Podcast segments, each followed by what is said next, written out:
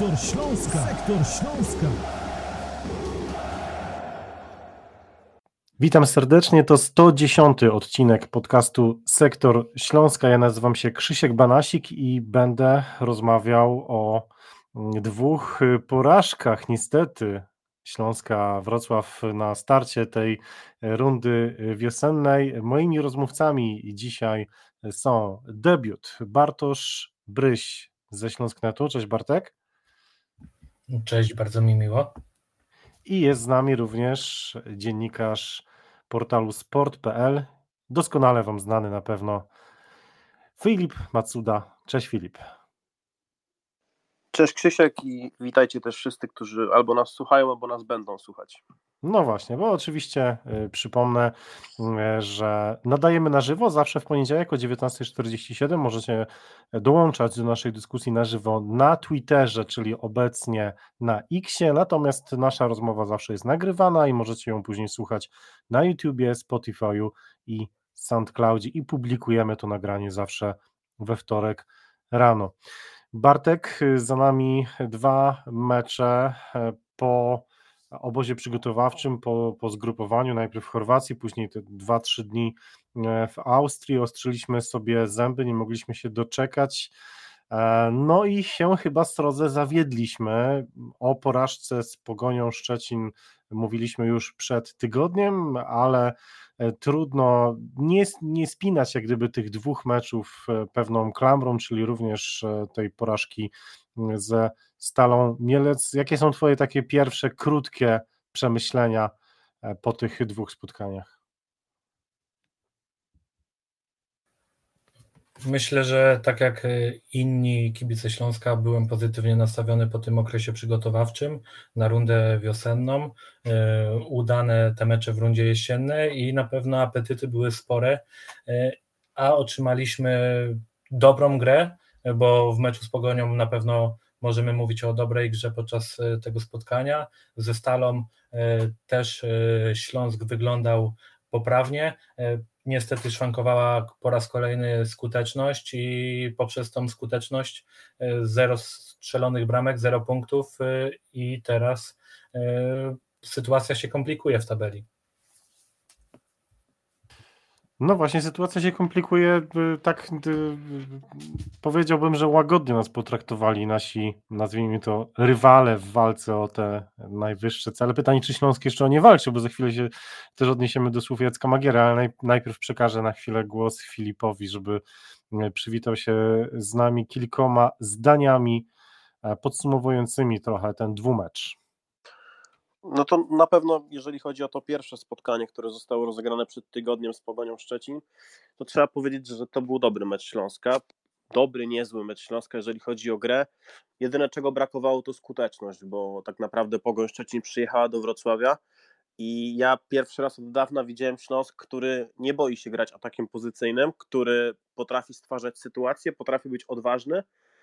No tylko zabrakło tej kropki na D, czyli pokonania właśnie Valentina Korzokaru a w drugiej połowie z kolei e, no to Pogoń właśnie gdzieś wykorzystała to swoje momentum, bo to też trzeba powiedzieć, że ta bramka ostatecznie uznana na konto Fredrika Ulwesztada to nie był jedyny taki sygnał ostrzegawczy w kierunku Śląska, wcześniej chociażby świetna interwencja Rafała Leszczyńskiego przy strzale Kulurisa. E, co do tego meczu e, drugiego ze Stalą Mielec, uważam, że był dużo gorszy no, przebieg można powiedzieć, że był podobny. Tutaj to raczej wyglądało tak, jak można było się spodziewać. Przyjechał jednak rywal dużo niżej notowany, grający określony sposób, Stal Mielec. E, no i po prostu realizujący swój plan na mecz bardzo konsekwentnie, w bardzo zorganizowany sposób. Ja z tego meczu najbardziej zapamiętałem z tej pierwszej połowy, w zasadzie słowa po pierwszej połowie Krystiana Gettingera w rozmowie z reporterem Kanal Plus. Mm, kapitan Stali przyznał, że no spodziewali się piłkarze właśnie z Mielca, że Śląsk Wrocław ich bardziej zaatakuje, natomiast y, tego nie zrobił. Brakowało mi takiej odwagi i wróciły, mam wrażenie, w tym meczu takie stare demony Śląska Wrocław, które wszyscy doskonale w Wrocławiu znamy, pamiętamy. I to nie tylko z kadencji Jacka Magiery, czy, czy z kadencji Iwana Dżurdziewicza, z kadencji Witesława Lewiczkin. Odkąd tak naprawdę sięgamy pamięcią, Śląsk Wrocław na dłuższą metę miał problem właśnie z graniem atakiem pozycyjnym i to było widać, bo w tym meczu ze Stalą Mielec uważam, że pierwsza połowa była bardzo słaba, Stal miała ten jeden moment wykorzystany, to trzeba oddać piłkarzom z Mielca, że, że świetnie wykorzystali rzut wolny, to na pewno było ćwiczone. E, zawalił tam Aleks Petkow, e, też no, duża dezorganizacja, chyba ty Krzysiek właśnie wrzucałeś taką, taką grafikę, taką analizę, e, za co konkretni zawodnicy odpowiadali. Dużo chaosu było w tej sytuacji. W drugiej połowie chwilowy, można powiedzieć, zryw Śląska po wejściu Patryka, Klima, Patryka Klimali w drugiej połowie, ale mam wrażenie, że gdzieś tak od 70 minuty to już było trochę takie czekanie i pogodzenie się przez ludzi mimo wszystko na, na trybunach i też przez nas pewnie na trybunie prasowej z tym, że ten wynik raczej się nie zmieni, bo, bo tak jak powiedziałem, tego zrywu to było dosłownie 10-15 minut. E, no i też znamienna końcówka, kiedy Jacek Magiera w zasadzie już szukając ostatnich desek ratunku wprowadził na boisko Simona Petrowa, czyli nominalnego stopera, żeby gdzieś spróbować podwyższyć e, blok ofensywny. Mm, natomiast no, to nie przyniosło żadnego efektu i i tak naprawdę ten mecz ze Stalą e, oceniam niżej niż mecz z Pogonią, jeżeli chodzi o, o styl, o poziom gry Śląska Wrocław. Myślę, że e, podzielam twoje, twoje, twoje zdanie, podzielam Twoje uwagi. Ten mecz e, z Pogonią mógł się podobać mimo, mimo wyniku. Wydawało się, że wszystko jest pod kontrolą, że Śląsk jest dobrze przygotowany, ale jednak no, na to spotkanie Śląsko opuściło szczęście na chwilę, ta nieskuteczność była, była rażąca. Wydawało się, że wszystko zmierza w dobrym kierunku, ale, ale ten mecz ze Stalą Mielec uważam, że jest pewnego rodzaju wykrzyknikiem, no bo okazuje się, że wystarczy wycofać się na własną połowę, opracować jakiś jeden stały fragment gry, mm, i, i Śląsk można w dość łatwy sposób y, pokonać. I to, to Stal Mielec E, Bartek chyba udowodniła, bo o ile mm, w drugiej połowie Śląsk próbował, Śląsk atakował, no to niezbyt wiele tak naprawdę z tego wychodziło i to przypominało właśnie takie bicie, bicie głową w mur bardziej i już ta zmiana właśnie na wspomnianego Petrowa, który nagle, pomimo tego, że nie było to ćwiczone w żadnym sparingu, bo wszystkie te sparingi oglądałem, śledziłem, nagle miałby być tym, który przedłuży e, no, przepraszam, nie przedłuży tej serii, bo ona przecież była przerwana z pogonią, ale może rozpocznie nową serię e, bez, bez porażki. No, rzeczy dziwne działy się w, w drugiej połowie meczu ze Stalą Mielec.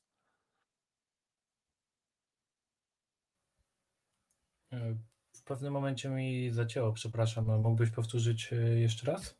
Okej, okay, to była dosyć moja długa wypowiedź, ale y, to spuentuję ją do tego, że dziwne rzeczy się działy w meczu ze Stalą Mielec i, i Śląsk trochę tam bił e, głową w ten stalowy e, mur. Widziałeś tam, dostrzegłeś tam jakiś pomysł na to, jak Śląsk chce wygrać ze Stalą? Albo chociaż punkt. Nie zgodzę się też z do końca z tym, że ta pierwsza połowa była bardzo słaba, bo też e, była sytuacja Aleksa Petkowa, e, było też się zbliżanie w pole karne e, i trzeba powiedzieć też, że dość spora dominacja, bo oprócz tego strzału Szkurina, który zakończył się bramką, to nie przypominam sobie, żeby stale w pierwszej połowie oddała jakieś groźne uderzenie, czy nawet groźniej zbliżyła się do pola karnego, więc e, tak jak powiedziałem, nie uważam, żeby ta pierwsza połowa była jakoś e, bardzo słaba. Na pewno lepsza niż druga, bo tak jak powiedziałeś, trudno było dostrzec jakiś plan w tej drugiej części gry. Wszedł Mateusz Żukowski, który kilka razy pociągnął do przodu. Też dobre jego dośrodkowania, zabrakło tam wykończenia w polu karnym. Patryka, Patryka Klimali chwilę po pojawieniu się na murawie e, i w drugiej połowie mogliśmy po pierwszych minutach już oglądać prowadzenie Śląska, jeżeli to ta skuteczność by była lepsza, bo e, była sytuacja na Huela, była sytuacja Erika Exposito, była sytuacja e, Piotra Samca Talara od razu po rozpoczęciu drugiej połowy, więc ten początek był optymistyczny i przyznam, że wtedy miałem nadzieję, że do tego dorównania, do tego wyrównania ostatecznie dojdzie. E, tak jak Filip powiedział, te ostatnie minuty, 20 e, ostatnich minut, tak mniej więcej, no to już rzeczywiście było bardzo słabo, było bicie głową w mur, dośrodkowania, jakieś próby wstrzelania tej piłki w pole karne, e, a tak naprawdę każde podanie się kończyło albo e, przecięciem przez stoperów stali, albo piłka trafiała w ręce Mateusza Kochalskiego i też to wprowadzenie Simeona Petrowa, czyli taka próba desperacji Jacek Magiera tłumaczył na konferencji pomeczowej, że e, liczył, że Bugar odnajdzie się w polu karnym przy, jakiejś do, przy jakimś dośrodkowaniu, e, ale jednak ściągnięcie na Chłela zawodnika ofensywnego i wprowadzenie środkowego obrońcy, kiedy goni się wynik, e, raczej nie jest w przeważającej większości przypadków dobrym pomysłem. Fryzjer z Brooklynu pisze: Zachowajmy umiar i spokój. Rok temu była klapa, tu jest napisane kapa, ale chyba chodzi o klapę. Cudem utrzymanie. Ten sezon miał być odbudową z łapaniem górnej części tabeli. Myślę, że marzeniami były puchary. Po pierwszej części sezonu każdy z Baldą na czele się podpalił, teraz po dwóch przegranych lament. Świetnie to Magiera podsumował w meczykach. No właśnie Filip, może odnieśmy się do, do tego, y, co trener Magiera powiedział E, w programie e, na kanale meczyki.pl. Cytuję teraz e, słowa trenera. Przypomnijmy sobie, w jakim momencie obejmowałem Śląsk w 2023 roku. To był zespół całkowicie rozbity, będący jedną nogą w pierwszej lidze. Wiemy, jak drużyna wyglądała sportowo, personalnie, jak klub wyglądał wizerunkowo i jaka była frekwencja na trybunach. Po 10 miesiącach mamy drużynę na podium, najlepszego strzelca ligi i piłkarzy w 11 rundy jesiennej. Odbudowaliśmy taki wizerunek klubu, że piłkarze sami zgłaszają się do Śląska, by w nim grać. Co ty odczytujesz z tych słów Jacka Magiery, Filip? No mądrze mówi. Tak bym powiedział najkrócej, bo tutaj przywoływaliście komentarz jednego z naszych y, słuchaczy, E, który zdaje się napisał, że, że wszyscy tutaj już e, razem z Baldą właśnie podpalili się, z Dawidem Baldą się podpalili. No uważam właśnie, że nie wszyscy, że jest grupa ludzi, między innymi w tej grupie jest Jacek Magiera, która cały czas bardzo twardo stąpa e, po ziemi i wydaje mi się, że to jest najważniejsze dla Śląska Wrocław. Śląsk Wrocław powinien zachować to samo podejście, które było jego udziałem jesienią, to znaczy podejście Jacka Magiery, czyli liczy się każdy kolejny mecz. Jacek Magiera nie myśli o tym, co będzie w maju. Być może no, myśli gdzieś, gdzieś w głębi siebie, ale tego nie komunikuje. Oczywiście też nie zabrania, nie zabrania mówić o, nie wiem, wielkich rzeczach, które mogą się na koniec sezonu wydarzyć, ale sam te nastroje tonuje i uważam, że to jest bardzo słuszne podejście, bo no tak naprawdę spójrzmy prawdzie w oczy. Ta pierwsza część sezonu Śląska Wrocław była znakomita. 16 meczów z rzędu bez porażki, to ma swój wymiar i E, nie powiedziałbym, że to, było, że to było robione na farcie. Tak jak wiadomo, już była dyskusja bardzo, bardzo um, mocna na ten temat. E, uważam, że to nie było na farcie. Czy to było ponad stan? Tak.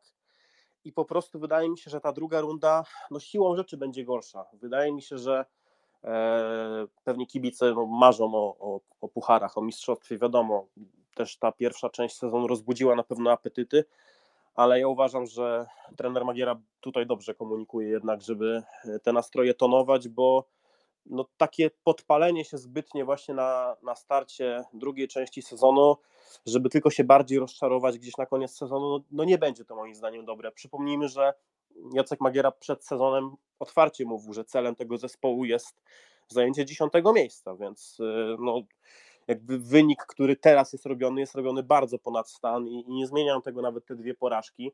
E, oczywiście to jest rozczarowanie, bo, bo przychodzi się na stadion, żeby jednak e, zobaczyć zwycięstwa swoich drużyn.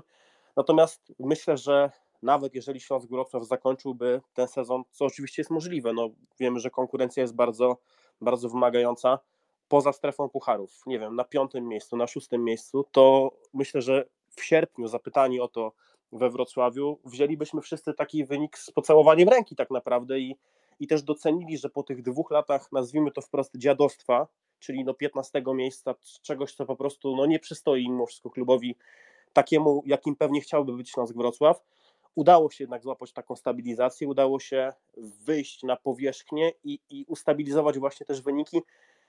Nie wiem, wydaje mi się, że, że Jacek Magiera dobrze komunikuje w tej sprawie i, i ta wypowiedź, którą zacytowałeś Krzyśku z meczyków jest y, jak najbardziej celna i też potrzebna po tych jednak ostatnich wywiadach, gdzie, gdzie wiemy, że dużo takich mocnych deklaracji też padało to ja trochę pójdę, pójdę pod prąd i, i, powiem, że nie do końca podoba mi się takie tłumaczenie e, Jacka Magiery. Oczywiście mm, to jest, to jest jasne, że po, poprzedni, poprzednie dwa sezony, e, tak naprawdę, jak popatrzymy przez ich pryzmat, e, to dzisiejsza pozycja Śląska w tabeli mm, to jest majstersztyk i tutaj szacunek i, i dla sztabu wszystkich ludzi w, w klubie piłkarzy, mm, że są w byli w stanie, czy są w stanie osiągnąć w tym momencie taki rezultat, który widzimy w tabeli. Śląsk jest na drugim y, miejscu, no ale tak jak y, często mm, piłkarze, czy, czy też y, trenerzy mówią o tym, że nie patrzymy daleko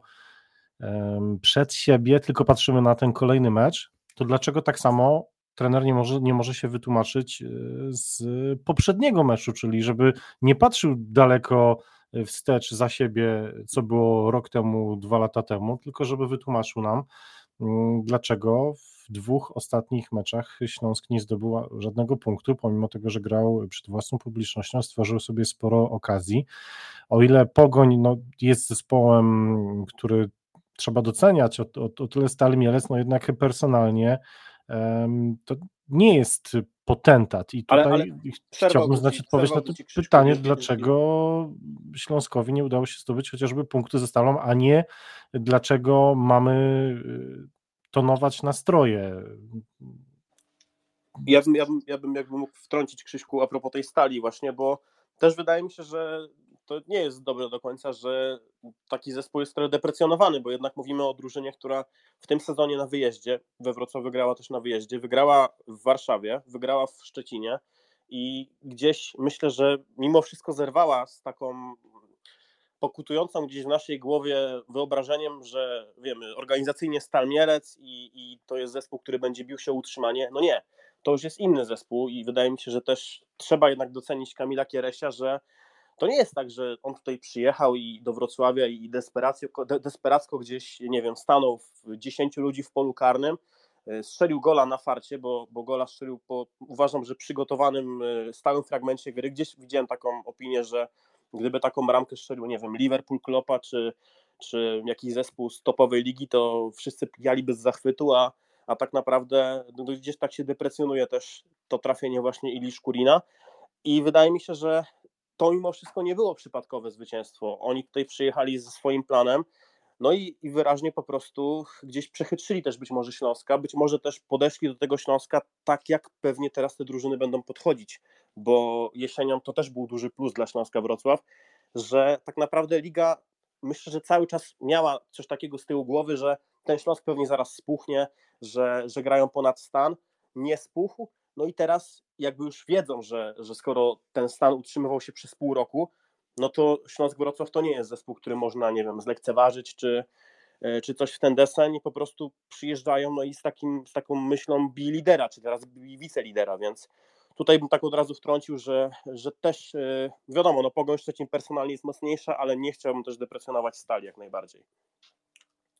Nie, zdecydowanie to jest zespół, który zasługuje na szacunek, tak jak, tak jak powiedziałeś, te wyniki, plus e, fryzjer z Brooklynu tutaj nam przypomina, mm, też pisząc pod naszym e, live'em, właśnie te wyniki, o których Filip e, powiedziałeś, czyli wygrana w Szczecinie, wygrana, wygrana w Warszawie, Stali Mielec, jak najbardziej.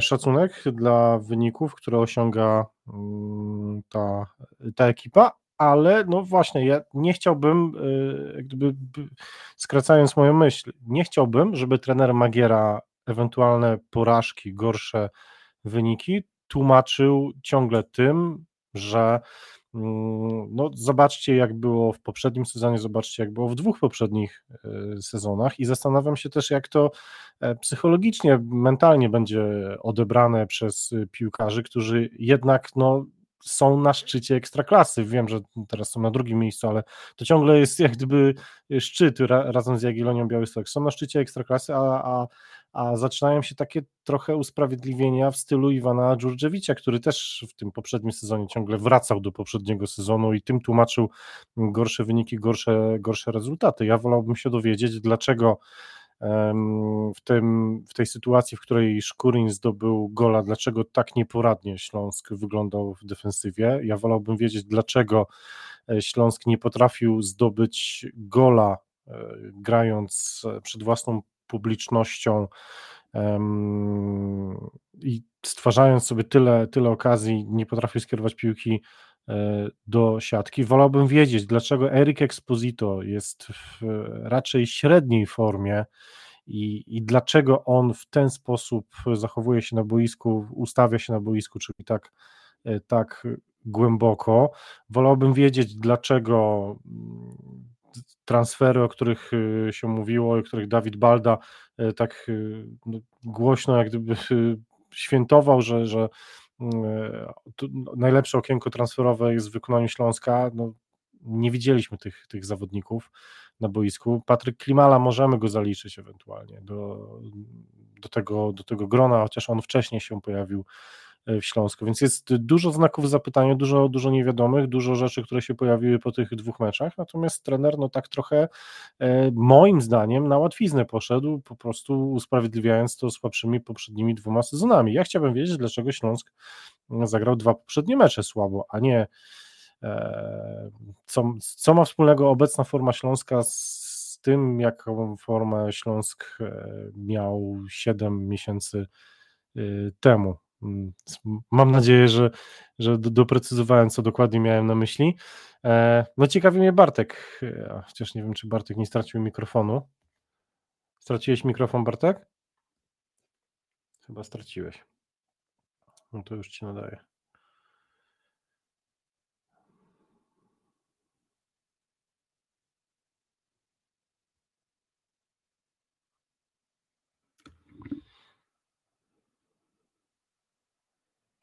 Dobra, dałem ci mikrofon, nie wiem czy, czy możesz odebrać. Okej, okay, to, to może za chwilę, to, to poczekamy, żeby nie, nie było tej ciszy. To, to Filip, to wejdź w jakąś polemikę ze mną może. Z... Ja, ja, wejdę, ja wejdę w polemikę mm, w sprawie Erika Exposito, o którym też wspomniałeś, bo on rzeczywiście w tej drugiej połowie mi się to bardzo nie podobało i miałem po prostu takie flashbacki też no, z reprezentacji Polski. Myślę, że chyba wszyscy mieliśmy, że napastnik, środkowy napastnik, silny chłop schodzi na 30-35 metr do, do rozegrania i, i tak naprawdę nie ma z kim rozegrać tej piłki. I wydaje mi się, że to jest problem Śląska Wrocław. Akurat w tym meczu ze Stalą, już skupmy się na tej Stali, bo, bo Pogoń Szczecin była już 100 lat temu i, i nic tego jakby nie cofnie. Ze Stali można wyciągnąć wnioski przed meczem z Lechem Poznań, który też łatwo oczywiście nie będzie. No, ale do czego zmierzam? Erik Exposito przede wszystkim jest przydatny w Śląsku Wrocław, jeżeli jest w polu karnym i, i do niego mam pretensje za jedną sytuację z tego meczu, kiedy chyba nawinął świetnie Marco Echmana, zdaje się, i miał piłkę na prawej nodze. I mam wrażenie, że on tam musiał strzelić. Ja wiem, że prawa noga u Erika to jest do tramwaju i tak dalej, i on to jest świetny piłkarz, jeżeli chodzi o granie lewą nogą, głową, wszystkim, ale nie tą prawą nogą no ale musi uderzyć wtedy, e, będąc praktycznie już przy samej bramce. Być może, no nie wiem, być może trafiłby w światło bramki, być może by nie trafił, ale no nawet nie dał szansy, szansy sobie, szansy też być może pomylić się Kochalskiemu. E, do niego mam pretensje właśnie o tą sytuację, natomiast o to schodzenie trochę mam pretensje do niego, a trochę nie, bo wydaje mi się, że też inni piłkarze powinni wziąć na siebie grę w tym spotkaniu. E, tak jak Piotr Samiec-Talar był bardzo aktywny w tym pierwszym meczu z Pogonią Szczecin, mógł też strzelić bramkę, mm, nawet dwie chyba bramki mógł strzelić e, z Pogonią. Tak w tym drugim meczu zagrał już słabiej. Nauel też miał sytuację z Pogonią, natomiast ze Stalą wyglądał gorzej. E, niezrozumiała dla mnie mimo wszystko była troszkę zmiana Patryka Olsena w przerwie. Jakby rozumiem, że na boisku pojawił się Patryk Klimala, chociaż ja jakby na razie nie uważam, żeby to był jakiś zbawca Śląska Wrocław i ogólnie wydaje mi się, że jakby ekscytacja tym transferem jest trochę niewspółmierna do, e, no do, do takich realnych oczekiwań, bo cały czas mówimy o piłkarzu, który miał tak naprawdę w karierze jedną świetną rundę, czy bardzo dobrą rundę, wyjechał za granicę, Tam miał oczywiście swoje spore problemy też, no nie tylko związane z, z stricte z formą piłkarską, bo wiemy też, że grał chociażby w Izraelu. Natomiast pojawił się na boisku Patryk Klimala w miejsce Patryka Olsena, czyli tak naprawdę jednego z tych trzech piłkarzy środka pola, który jeżeli ma obok Petra Pokornego, to może coś dać takiego nie chciałbym powiedzieć nieszablonowego, ale mimo wszystko jest to piłkarz, który potrafi rozegrać piłkę, potrafi gdzieś też spojrzeć do przodu, zagrać piłkę właśnie do przodu. Spodziewałem się też bardziej, że, że jeżeli Jacek Magiera zdecyduje się na wariant z dwoma napastnikami, to być może boisko opuści Petr Schwarz, który był zagrożony żółtą kartką ostatecznie i chyba to jest tak naprawdę jedyny plus tych dwóch meczów Śląska-Wrocław. Śląsk-Wrocław mając chyba siedmiu piłkarzy na zagrożeniu kartkowym nie wykartkował się z ani jednym, więc to jest e, cały czas plus, że ta kadra e, no jest taka, jaka, jaka po prostu jest. Jacek Magiera ma do dyspozycji wszystkich piłkarzy, którzy są dostępni. E, no, spodziewałem się właśnie, że to Szwarc opuści boisko, że, że ten Olsen zostanie. Nie wiem, czy to by pomogło w dalszej perspektywie. Natomiast no, też takie dwie myśli mnie naszły podczas tej drugiej połowy. Pierwsza, właśnie jak była taka apatia w środku pola i widziałem tam Erika Exposito, że kurczę, to jest ten moment, w którym Śląsk Wrocław gra u siebie, gra z no, niżej notowanym rywalem, który się broni, który niespecjalnie też kwapi się, żeby wyjść do przodu. To jest moment, w którym przydałby mi się Karol Borys. Po prostu przydałby mi się piłkarz, który nie boi się, jest w stanie wziąć piłkę na siebie, e, nawet na takiej być może fantazji coś zrobić. No a druga, już wiadomo, że też absurdalna e, myśl, to pojawiła się wtedy, kiedy, e, kiedy pojawił się na boisku Petrow i myślę, że mogę tutaj i, chłopaki się nie obrażą, bo mieliśmy okazję oglądać ten mecz wspólnie na trybunie prasowej z Bartkiem Wieczorkiem i z Darkiem Nowakowskim i, i gdzieś taka myśl nas naszła, że kurczę, może teraz by się przydał Zochore, tylko że no wiadomo, że to piłkarz, który E, którego pobyt w Śląsku jest porażką i, i, trudno to inaczej nazywać, mimo tego, że no było to jakoś inaczej też przedstawiane. Ja uważam, że to jest niewypał transferowy.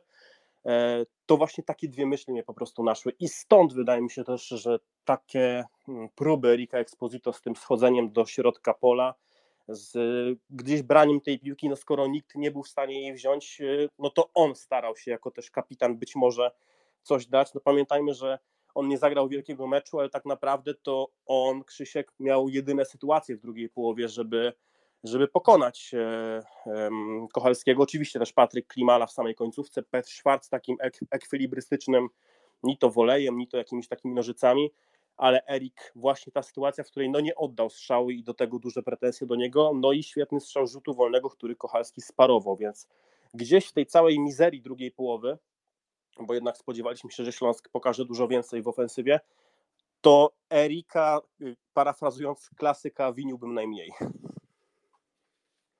No tak, ale jego ustawienie na boisku jest zastanawiające i jest y, y, trochę Bartek chyba też irytujące, bo były te dośrodkowania w pole karne. Ten Żukowski, który się pojawił w drugiej połowie miał takie dwa fajne zrywy i dwa takie kąśliwe dośrodkowania, że tak to określa i wystarczyło dostawić nogę i brakowało tam zawodników. Mówił o tym chyba trener Magiera, czy, czy, czy też inni zawodnicy mówili, że brakuje takiego, takiego trochę Mm, tej pazerności w, w ofensywie i brakuje zawodników po prostu w, w, w polu karnym Śląska. Jak ty odczytujesz, Bartek, e, tę rolę Erika Exposito, cofającego się do, do środka pola i biorącego się za rozgrywanie piłki? Zanim przejdę do Erika Exposito, to chciałbym jeszcze wspomnieć o środku pola, który e, moim zdaniem jest odpowiedzialny za to, E, jak e, Hiszpan gra, bo wyłączając Petera Pokornego w tych meczach z Pogonią i ze Stalą, zarówno Patrick Olsen, jak i Petr Schwarz można powiedzieć byli mocno niewidoczni. Petr Schwarz oprócz dośrodkowania do, Ale, do Aleksa Petkowa w pierwszej połowie, czy tego uderzenia, o którym wspominał Filip w drugiej części gry, to nie pokazał zbyt wiele. Patrick Olsen tak samo e, w meczu z Pogonią miał szansę na zdobycie bramki, kiedy Eric Exposito mu dogrywał e, w polu karnym, nie trafił e, w piłkę i uważam, że, że też troszkę ta ich słabsza forma przekłada się na to, jak Erik się zachowuje na boisku, bo on ma problem, żeby otrzymać dobre podanie. Też pomocnicy mu nie dogrywają zawsze tak, jak on by chciał. I widząc to, co się dzieje w środku pola, cofa się, próbuje rozgrywać. Z drugiej strony mam troszkę takie przeczucie e, i podejrzenia, że Erik może trochę za bardzo pewnie się czuje na boisku, bo w sytuacjach, kiedy mógłby pograć e, szybciej piłką, zagrać e, bez, bez kontaktu, wyjść na pozycję. On wchodzi w dribbling z przeciwnikami, często te piłki traci, jest podwajany, potrajany nawet i zamiast wykorzystać e, wolne, wolne przestrzenie, przepraszam, e, on e, niepotrzebnie drybluje i też próbuje rozgrywać tą piłkę, próbuje dośrodkowywać, a jeżeli on dośrodkowuje z bocznej strefy boiska, no to jednoznaczne jest to z tym, że w polu karnym nie będzie napastnika, będzie tam Patrick Olsen czy Petr Schwarz, którzy są jednymi z najniższych w drużynie e, i raczej nie mają większych szans na to, żeby ten pojedynek e, główkowy e, wygrać. I też tak jak powiedziałeś, bywa to mocno irytujące, kiedy Eric Exposito próbuje rozgrywać tą piłkę, bo jednak udowodnił, że umie strzelać gole. W tej pierwszej rundzie dobrze odnajdował się w polu karnym i teraz nagle E, postanowił zmienić coś w swojej grze e, i też e, myślę, że warto tutaj wykorzystać Patryka Klimale, bo w drugiej połowie, kiedy Patryk Klimala właśnie pojawił się na boisku, to on był najbardziej wysuniętym zawodnikiem w formacji właśnie tej ofensywnej. Erik troszkę się cofnął i dalej próbował rozgrywać te piłki i nie wychodziło mu to za dobrze. Patryk Klimala był osamotniony wiele razy, e, też próbował zrobić coś ekstra, ale mu to nie wychodziło, e, więc trzeba by było się zastanowić dogłębniej nad tą formą Erika, bo na pewno nie, nie wygląda to optymistycznie, czy nawet w kontekście kolejnego spotkania z Lechem, czy następnych kolejek i walki o te najwyższe cele. Śląsk potrzebuje swojego najlepszego zawodnika, Śląsk potrzebuje swojego kapitana w najlepszej formie. Mam wrażenie po tych dwóch spotkaniach, że mm, Erik jeszcze tej formy mm, będzie y, wiosną y, szukał. No i właśnie, teraz szukając optymalnego zestawienia na mecz z Lechem Poznań, to spotkanie w sobotę o 17.30, spotkanie wyjazdowe, na które mm, no w tym momencie nagrywamy w poniedziałek wieczorem kibice Śląska pojawić się niestety nie mogą, dlatego że komisja mm, ligi zastosowała taki e, środek e, w postaci odpowiedzialności zbiorowej, czemu ja się stanowczo sprzeciwiam. Trener Magiera też bardzo stanowczo powiedział, co na ten temat myśli. Filip Myślę, że dużo znaków zapytania jednak na, na ten mecz z Lechem Poznań. Na kogo postawić na lewej obronie? Pojawiają się takie głosy, była dyskusja chyba Piotrka Potępy z kilkoma osobami na X-ie e, w kontekście właśnie e, tego, kto na lewej obronie. Czy Patryk Janasik, y, czy wracamy do Jehora Macenki?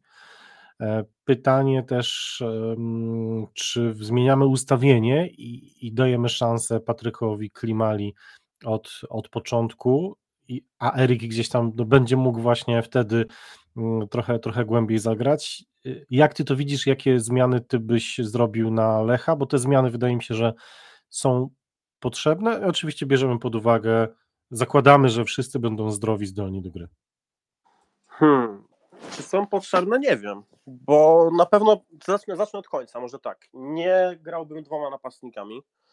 E, ja cały czas uważam, że to wariant ten 1-4-2-3-1, nazwijmy to, czy 1-4-3-3 z Erikiem Exposito jako jedynym wysuniętym napastnikiem jest ten bardziej optymalny, bo e, no mimo wszystko środek pola. To jest też coś, co było atutem Śląska Wrocław e, jesienią i to, że ten Peter Pokorny był takim odkurzaczem, jak ja to nazywam i, i też jak się rozmawiało i z Petrem Szwarcem i z Patrykiem Olsenem, to oni sami gdzieś przyznawali też rację takiej tezie, że To jest piłkarz, który sprawia, że im jest na boisku łatwiej, im się żyje na boisku łatwiej i też mają większe spektrum możliwości, więc y, nie ruszałbym środka pola. Wydaje mi się, że to jest coś, co funkcjonowało na dłuższą metę. No i to powinno zostać. Nie mówię, że funkcjonowało teraz, bo, bo też przyznałem, że, że i Schwarz wyglądał słabiej, i Olsen wyglądał słabiej.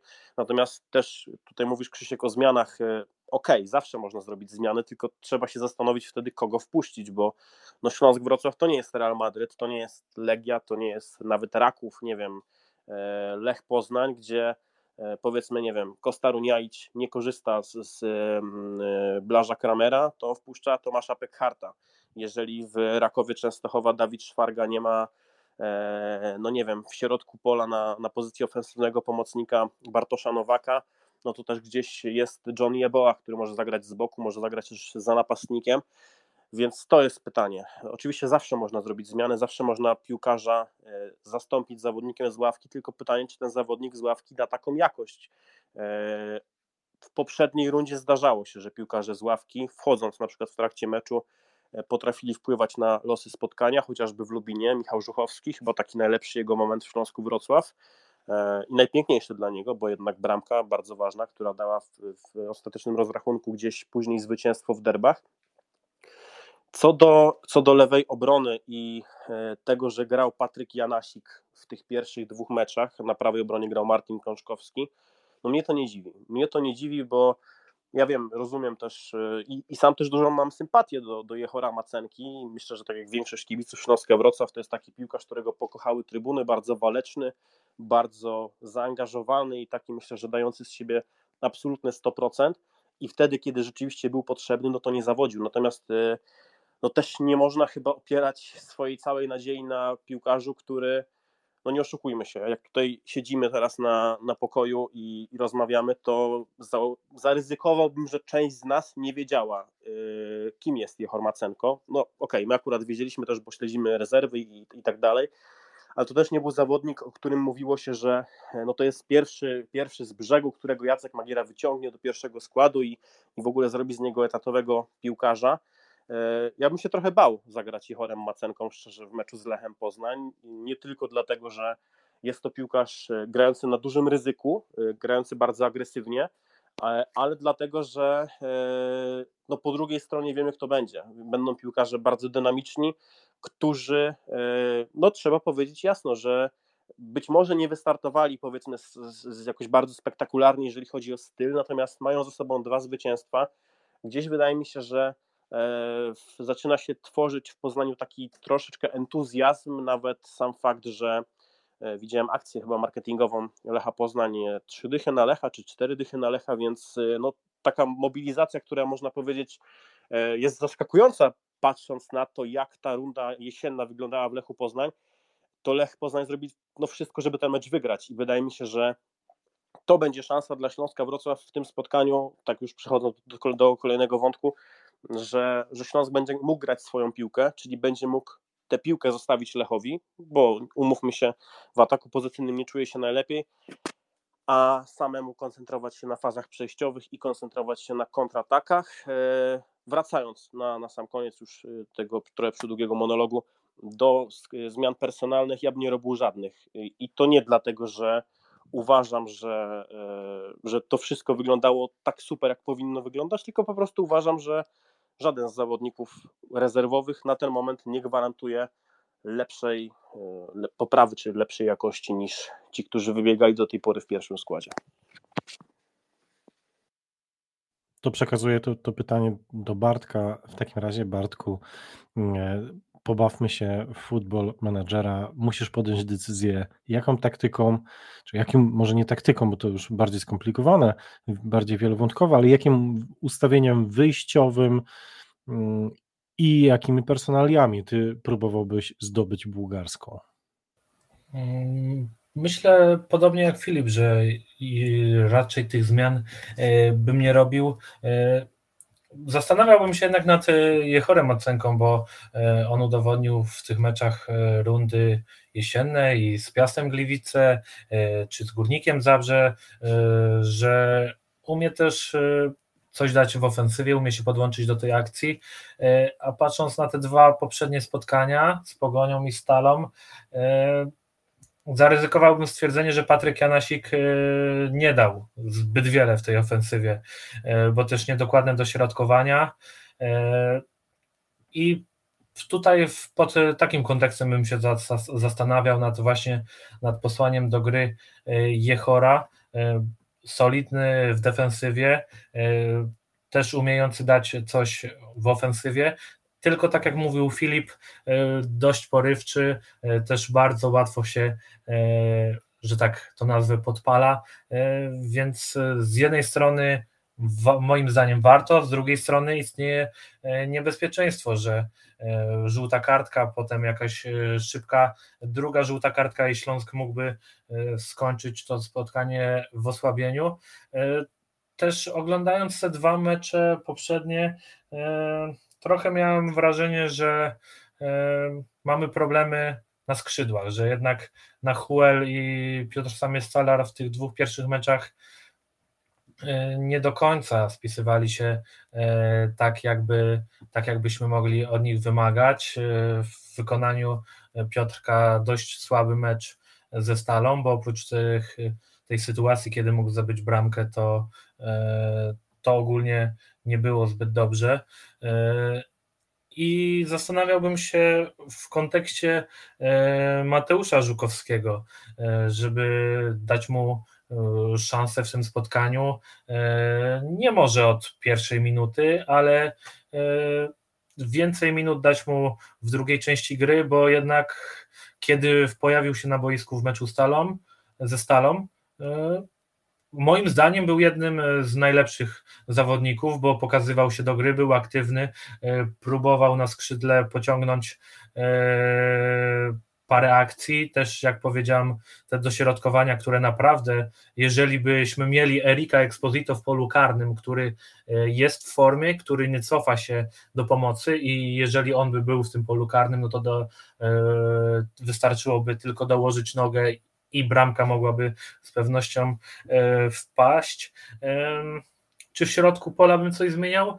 E, raczej nie. Patrick Olsen, Petr Schwarz nie są w zbyt dobrej formie, ale patrząc na ławkę i odwołując się do tego, co mówił e, Filip, e, nie mamy raczej takich zawodników, których, którymi moglibyśmy zastąpić tą dwójkę. No, nie, jest, nie będzie to łatwa decyzja na pewno do podjęcia, dlatego że ewentualna porażka e, Śląska w, w Poznaniu e, mocno skomplikuje sytuację wrocławian w kontekście walki o najwyższe cele, bo oczywiście e, trochę wchodząc w buty trenera Magiery, czy bardziej w, jego głowę, rzeczywiście no, porównując obecny stan do tego z zeszłego sezonu i z jeszcze poprzedniego, to Śląski już jest zwycięzcą absolutnie tego sezonu, jest rewelacją tego tego sezonu i tutaj nic złego już się Śląskowi wydarzyć nie może. Śląsk ma pewne utrzymanie, a to przecież o to nam chodziło od samego mm, początku. Te wyniki były i są zaskoczeniem dla wszystkich, to, że Śląsk jest tak wysoko w tabeli. No ale kiedy po 20 meczach jesteś na szczycie ekstraklasy, e, czyli to już jest e, przekroczenie tej połowy spotkań, mm, no to jednak y, chyba trzeba zrewidować te cele i, i, trzeba jednak y, spróbować osiągnąć coś więcej niż tylko zadowolić się mm, utrzymaniem.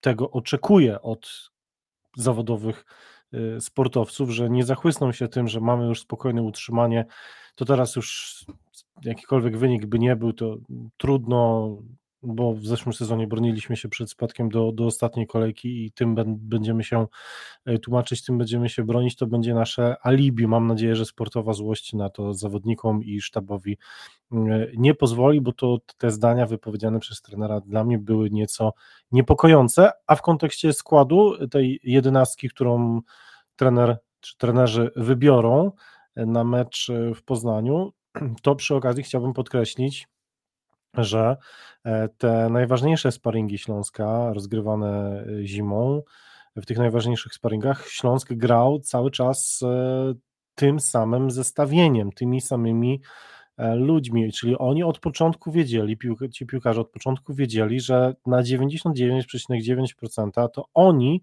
będą grać w pierwszym składzie mm, w spotkaniu z Pogonią. To również oni grali w pierwszym składzie w spotkaniu ze Stalą Mielec, więc stawiam znak zapytania, e, czy Filip przypadkiem tutaj trochę nie została E, uśpiona taka jakaś zdrowa sportowa rywalizacja, bo w zasadzie od początku zgrupowania ta jedenastka była, e, była no, można powiedzieć, wybrana, wykrystalizowana i, i nic, nic później na zgrupowaniu się takiego nie działo, żeby mm, ten skład miał się zmienić. No i czy tutaj przypadkiem trochę trenerzy się nie, nie przeliczyli, czy przypadkiem nie powinni trochę namieszać w tych sparingach, żeby jednak ci zawodnicy z tak zwanej podstawowej jedenastki czuli jednak tę presję, że oni ciągle muszą e, no, dawać z siebie 120%, żeby utrzymać to, to miejsce w składzie. Mm, szeroki temat, wydaje mi się bardzo, i, i rzeczywiście można byłoby to nawet przeanalizować w taki sposób, to co mówisz, Krzysiek, że, że ci piłkarze wyszli w pierwszych dwóch spotkaniach w takim samym składzie, Natomiast nie chce mi się wierzyć i no to chociażby był, był argument gdzieś trenera Magiery i, i też decyzji na temat tego, że Karol Borys nie dostawał szansy, że stawiał po prostu na najlepszych. I wydaje mi się, że to się nie zmieniło nagle i Jacek Magiera dalej stawia na najlepszych, a to gdzieś każe nam myśleć na temat tego, jakie są dalsze pozycje w tej hierarchii w Śląsku Wrocław. Możemy przeanalizować spokojnie cały skład, bo w bramce mamy Rafała Leszczyńskiego, który no wydaje mi się, że jest, jeżeli nie najlepszym, to pewnie jednym z dwóch, trzech najlepszych bramkarzy w lidze. I, i tutaj akurat jest pewnym punktem zespołu i, i no trudno po prostu też y, nawet myśleć o tym, żeby do bramki wskoczył Kasper Trelowski. W obronie, y, no na bokach zwłaszcza jest, y, no powiedziałbym, że słaba sytuacja, bo jeżeli wypadłby na przykład i Martin Kączkowski i Patryk Janasik, no to tak naprawdę no, spójrzmy prawdzie w oczy. Mieliśmy na początku sezonu dwóch prawych obrońców, Janasika i Kączkowskiego. Janasik już wcześniej tak naprawdę był lewym obrońcą, przez cały poprzedni sezon podstawowym lewym obrońcą był rezerwowy prawy obrońca. Sytuacja, którą doskonale znam, chociażby z Manchester United. U siebie mam tak samo, więc wielkie kluby w teorii też tak potrafią mieć. Natomiast y, nieudany transfer Camerona Bortwicka Jacksona i też wyciągnięcie tutaj akurat, y, no chwała trenerowi Magierze i też chwała Jehorowi Macence, że, że podołał i że jednak dociągnęliśmy w Śląsku Wrocław całą rundę tak naprawdę, no w większości rundę jesienną, grając w pierwszym składzie piłkarzem z trzeciej ligi. To, to też trzeba sobie powiedzieć jasno i e, oczywiście on pewnie zrobił duży progres, natomiast jest to cały czas piłkarz, który jeszcze chwilę temu grał na zupełnie innym poziomie. W środku obrony do dyspozycji jest Aleks Petkow, który przez cały sezon, umówmy się, grał bardzo dobrze. Teraz rzeczywiście ostatnie mecze mam wrażenie trochę gorsze. E, teraz ten mecz ze Stalą Mielec to też, e, to też jego, jest jego błąd, ale widzimy, że na przykład wypadł paluszek przed tym spotkaniem, więc no tak naprawdę w odwodzie został Petkow, Bejger i Petrow. W środku pola ten żelazny tercet, o którym wspominaliśmy już, Olsen Pokorny i Schwarz, Michał Żuchowski, Alen Mustafic, który jest dla mnie totalną niewiadomą, nie wiem czego się po nim spodziewać, nie widziałem go w akcji ani razu poza meczem z Kaliszem, e, tu, tu to już we, we Wrocławiu, e, w takim e, można powiedzieć większym wymiarze czasowym, jeżeli chodzi o tego, o tego, o tego zawodnika. Skrzydłowi Matias Nauel i Piotr Samiec-Stalar, Burak Indrze, wydaje mi się, że to był piłkarz momentów jesienią, E, Mateusz Żukowski, ja nie jestem, nie chcę powiedzieć w kościele tego zawodnika, bo to zabrzmiałoby bardzo, bardzo tak górnolotnie, ale po prostu no jakoś nie jestem fanem talentu tego piłkarza i wydaje mi się, że nie ma on zbyt wielu atutów do zaproponowania. Być może trener Magiera w niego wierzy, super, no i z przodu jest Eric Exposito, który mógłby ewentualnie zostać, no nie przecież odciążony, bo, bo wydaje mi się, że jak wszyscy siedzimy, to jednak nie wyobrażamy sobie sytuacji, że Magiera jedzie do Poznania i sadza Exposito na ławce rezerwowych, wychodzi tylko Klimalon. No nie. Więc zastanówmy się też y, nad tym, dlaczego ta pierwsza jedenastka gra. Być może dlatego, że ta kadra Śląska Wrocław wcale nie jest aż tak szeroka, jak się niektórym wydawało, bo, bo wydaje mi się, że rzeczywiście za, ten, e, za to okienko letnie transferowe można i należy pochwalić Dawida Baldę za sprowadzenie Aleksa Petkowa, za sprowadzenie Petera Pokornego i to są moim zdaniem dwa bardzo udane transfery, za to duży plus dla dyrektora sportowego Śląska Wrocław. Natomiast y, mam duże wątpliwości póki co co do reszty tych transferów, bo no, widzimy sami, Bortwick Jackson nie nadawał się odpalony, Zochore w rezerwach. Y, Daniel Łukasik, no to jest piłkarz zadaniowiec, nie oszukujmy się. I też gdzieś y, sprowadzony pewnie też przez to, że Jacek Magiera go gdzieś wcześniej znał, E, Mateusz Żukowski dla mnie rozczarowanie. I kto jeszcze został, Burak Indrze, mówię, no piłkarz momentów, więc pewnie można byłoby spróbować innych rozwiązań, ale to jest cały czas jakby trzymanie się tego poprzedniego jakby pytania, które też i pytałeś Krzysiek i Bartka i mnie, czyli o te zmiany na mecz z Lechem Poznań. No można byłoby zmienić, tylko cały czas nie mam przekonania, że, że jest na kogo po prostu, no i tyle.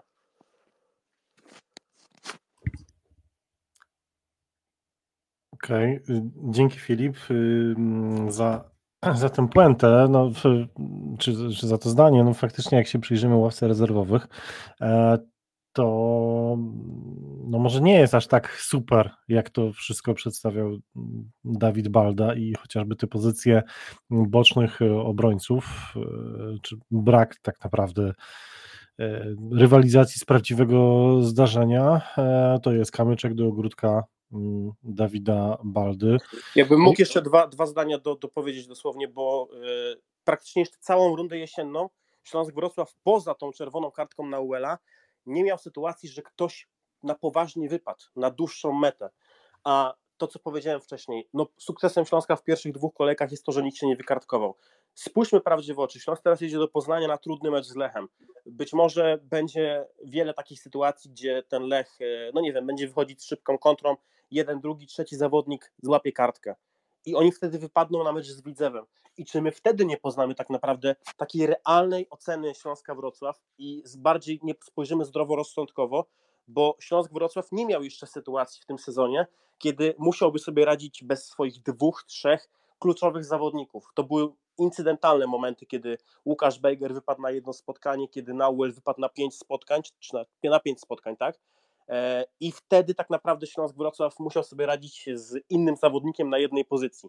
A tutaj, jeżeli mówimy o tych rotacjach, o tym spróbowaniu czegoś nowego, no to być może to będzie wymuszone jakby przez sytuację kartkową, która Śląska, czy też sytuację kontuzjową, bo, czy kontuzyjną, bo, bo oczywiście tego nie życzymy, ale no Śląsk Wrocław też na szczęście tfu, tfu, cały sezon na razie rozgrywa w zdrowiu i to jest też bardzo ważne, a ta druga runda będzie raz, że trudniejsza, a dwa, że być może no, po prostu też tylko tego szczęścia w tych dwóch aspektach zabraknie. No to jest, to jest ciekawy, ciekawa obserwacja rzeczywiście, że do tej pory e, Śląsk nie miał jakichś dużych problemów kadrowych, jeżeli chodzi o kartki, jeżeli chodzi o, o kontuzję. To w takim razie mm, ostatni e, wątek e, ode mnie. E, Śląsk ma tyle samo punktów co Jagiellonia, 41, ale zajmuje drugą pozycję, już tam abstrahując mm, od tych, tych przepisów, regulaminów. Według jakiego klucza jest ta pozycja w tym momencie ustalana, to musimy poczekać tak naprawdę na rewanżowy mecz Śląska z Jagielonią. Patryk Klimala y, to, to jest y, taki piłkarz, który Bartek, y, Twoim zdaniem, e, ma coś do udowodnienia i, i on powinien dostać więcej minut w Poznaniu. Ty, ty widzisz taką, taką szansę dla niego, bo Śląsk tam raczej będzie e, czyhał na, na kontry. To będzie właśnie taki mecz chyba bardziej właśnie, mm, w którym Śląsk będzie się E, głównie bronił i będzie kontrował. I pytanie, czy Patryk Klimala nie będzie takim optymalnym rozwiązaniem na bolączki Śląska na początku tej rundy.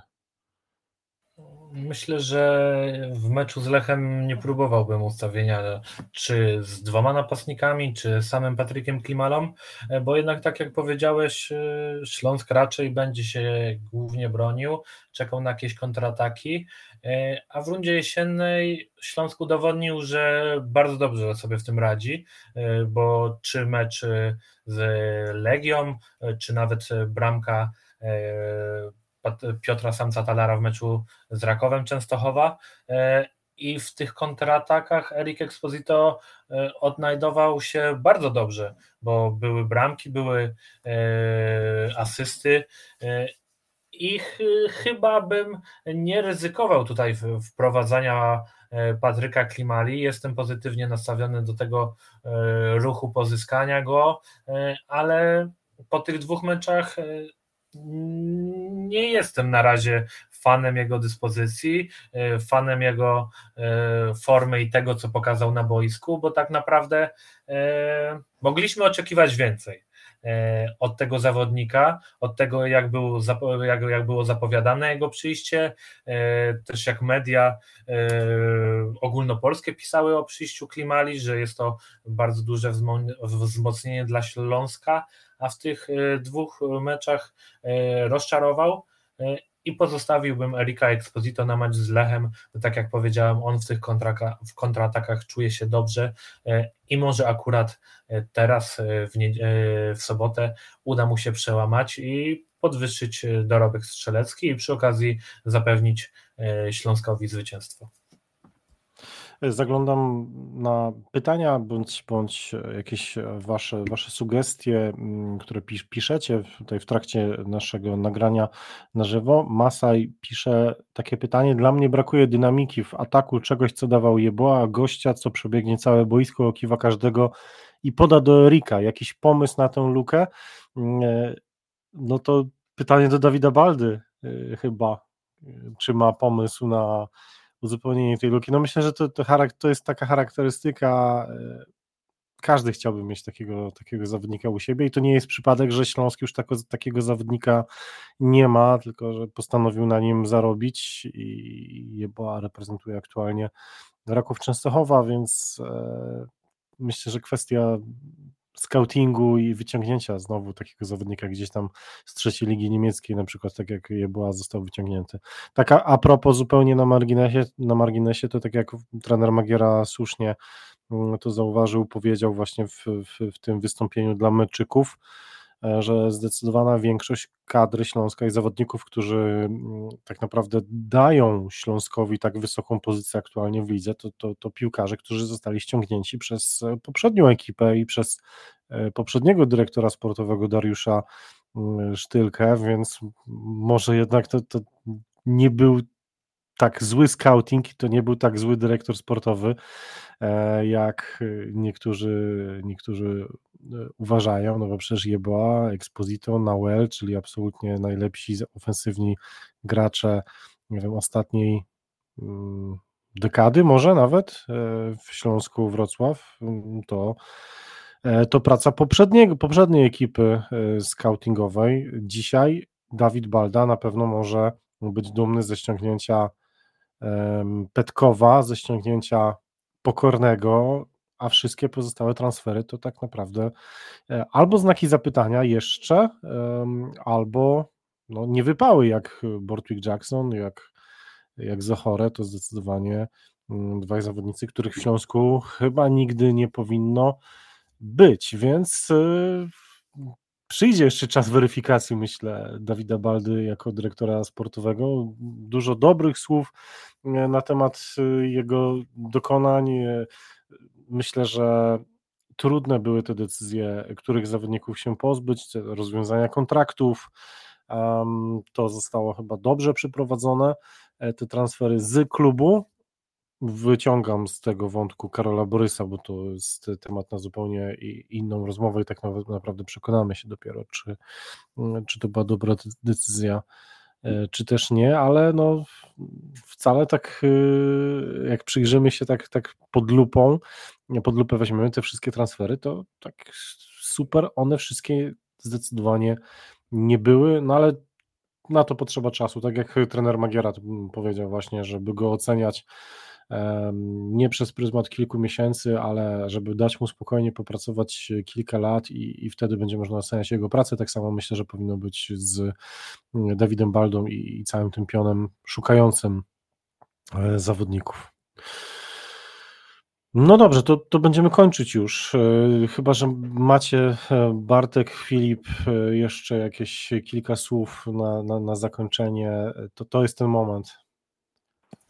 Ja, chciałem, Ja mam. No mów. ja chciałem odnieść się jeszcze do tego komentarza, który Krzysiek przytoczyłeś i do tego, że nie ma w Śląsku zawodnika e, pokroju Johna Eboaha, który e, był przebojowy, który był w stanie wziąć piłkę e, i zrobić coś z niczego.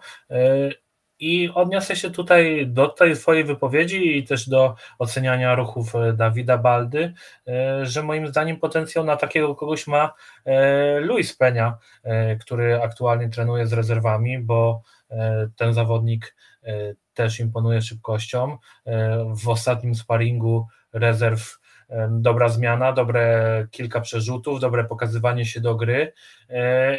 I jeżeli ten zawodnik e, zaaklimatyzuje się dobrze w Śląsku, e, znajdzie taką nić porozumienia z zawodnikami z pierwszej, z pierwszej jedenastki, z pierwszej drużyny, e, to jestem przekonany, że będzie dużym wzmocnieniem i że właśnie będzie takim zawodnikiem pokroju troszkę Johna Jeboaha, który będzie potrafił zrobić ten słynny wiatr na skrzydle.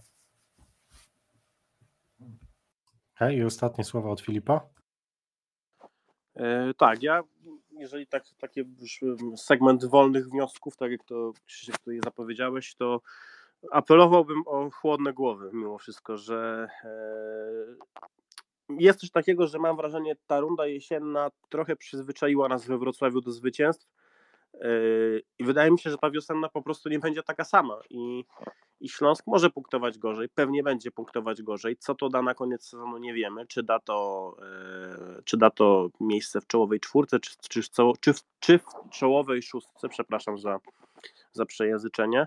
E, Wydaje mi się, że cały czas po prostu trzeba tej drużynie dobrze życzyć, trzeba ją oceniać, jeżeli jest za co to chwalić, jeżeli jest za co to krytykować i, i, i być może, no nie wiem, w meczu z Lechem Poznań uda się zdobyć pierwsze punkty e, na wiosnę, jeżeli nie uda się, to jest pewnie kolejny mecz z Widzewem Łódź i, i tak naprawdę cały czas myśleć o tym każdym kolejnym meczu i, i mieć takie podejście gdzieś y, bardziej tonujące nastroje zdroworozsądkowe, bo wydaje mi się, że to będzie chyba najbardziej odpowiednie i wydaje mi się, że też sami zawodnicy e, mają świadomość e, tego, co można poprawić. Wydaje mi się, że też są zdeterminowani e, i, też no, było widać w nich taką mimo wszystko pozytywną złość. Chyba Patryk Janasik zdaje się wypowiadał się po meczu z, ze Stalą Mielec i wydaje mi się, że no widać po prostu w nich takie coś, że, że oni chcieliby naprawdę zapunktować e, po raz pierwszy na wiosnę. Być może to się uda z Lechem, być może to się uda z Widzewem. E, Suma summarum, jeżeli Śląsk Wrocław nie zakończy tego sezonu w e, miejscu premiowanym awansem do europejskich pucharów, to naprawdę nie uznajmy tego za porażkę. Dziękuję. No to zdecydowanie tak, patrząc przez pryzmat właśnie poprzednich e, dwóch sezonów, to w ciemno bralibyśmy każde miejsce w górnej połowie tabeli, to zdecydowanie podpisuję się pod tym, ale patrząc przez pryzmat tego, gdzie Śląsk e, był po jeszcze nawet 20 kolejce, czy ciągle gdzie jest po 21 kolejce, Śląsk jest e, wiceliderem, to myślę, że wszyscy, no dobra, powiem za siebie, ja mam apetyt na więcej, i mam nadzieję, że zawodnicy Śląska i sztab szkoleniowy również mają apetyt na więcej i nie zadowoli ich e, jakiekolwiek miejsce w górnej e, połowie tabeli, tylko jednak jakieś nie wiem, podium albo, albo czwarte miejsce, coś dającego mm, europejskie puchary, to powinien być cel tej, tej drużyny, bo są zawodnicy mm, w Śląsku, którzy e, no, są topowymi graczami na swoich pozycjach. Topowymi, topowymi nie w sensie, że są najlepsi z najlepszych, ale gdzieś tam no, w top 5 myślę, że się znajdują, czyli bramkarz Rafał Leszczyński, y, środkowi obrońcy Petkow i Bejger, defensywny pomocnik Pokorny, skrzydłowy czy ofensywny pomocnik Nauel i Erik Exposito. To są wszystko piłkarze, których dzisiaj chyba każdy klub w Ekstraklasie ch- chciałby u siebie mieć, więc mając do dyspozycji takich zawodników, uważam, że Śląsk powinien mierzyć e, wyżej i patrząc przez pryzmat tego, gdzie dzisiaj jest też, też w tabeli.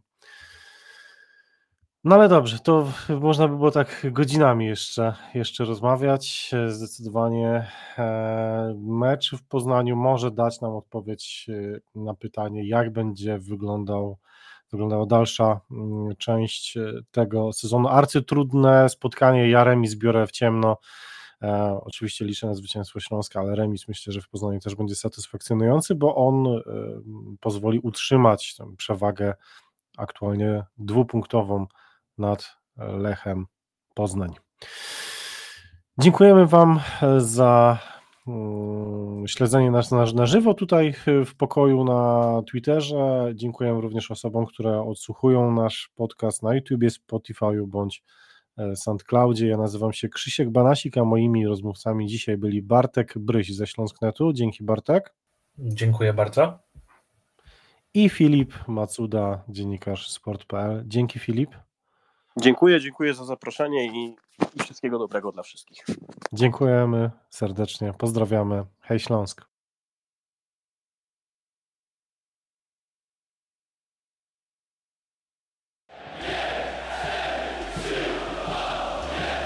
To jest Sektor Śląska. Sektor Śląska.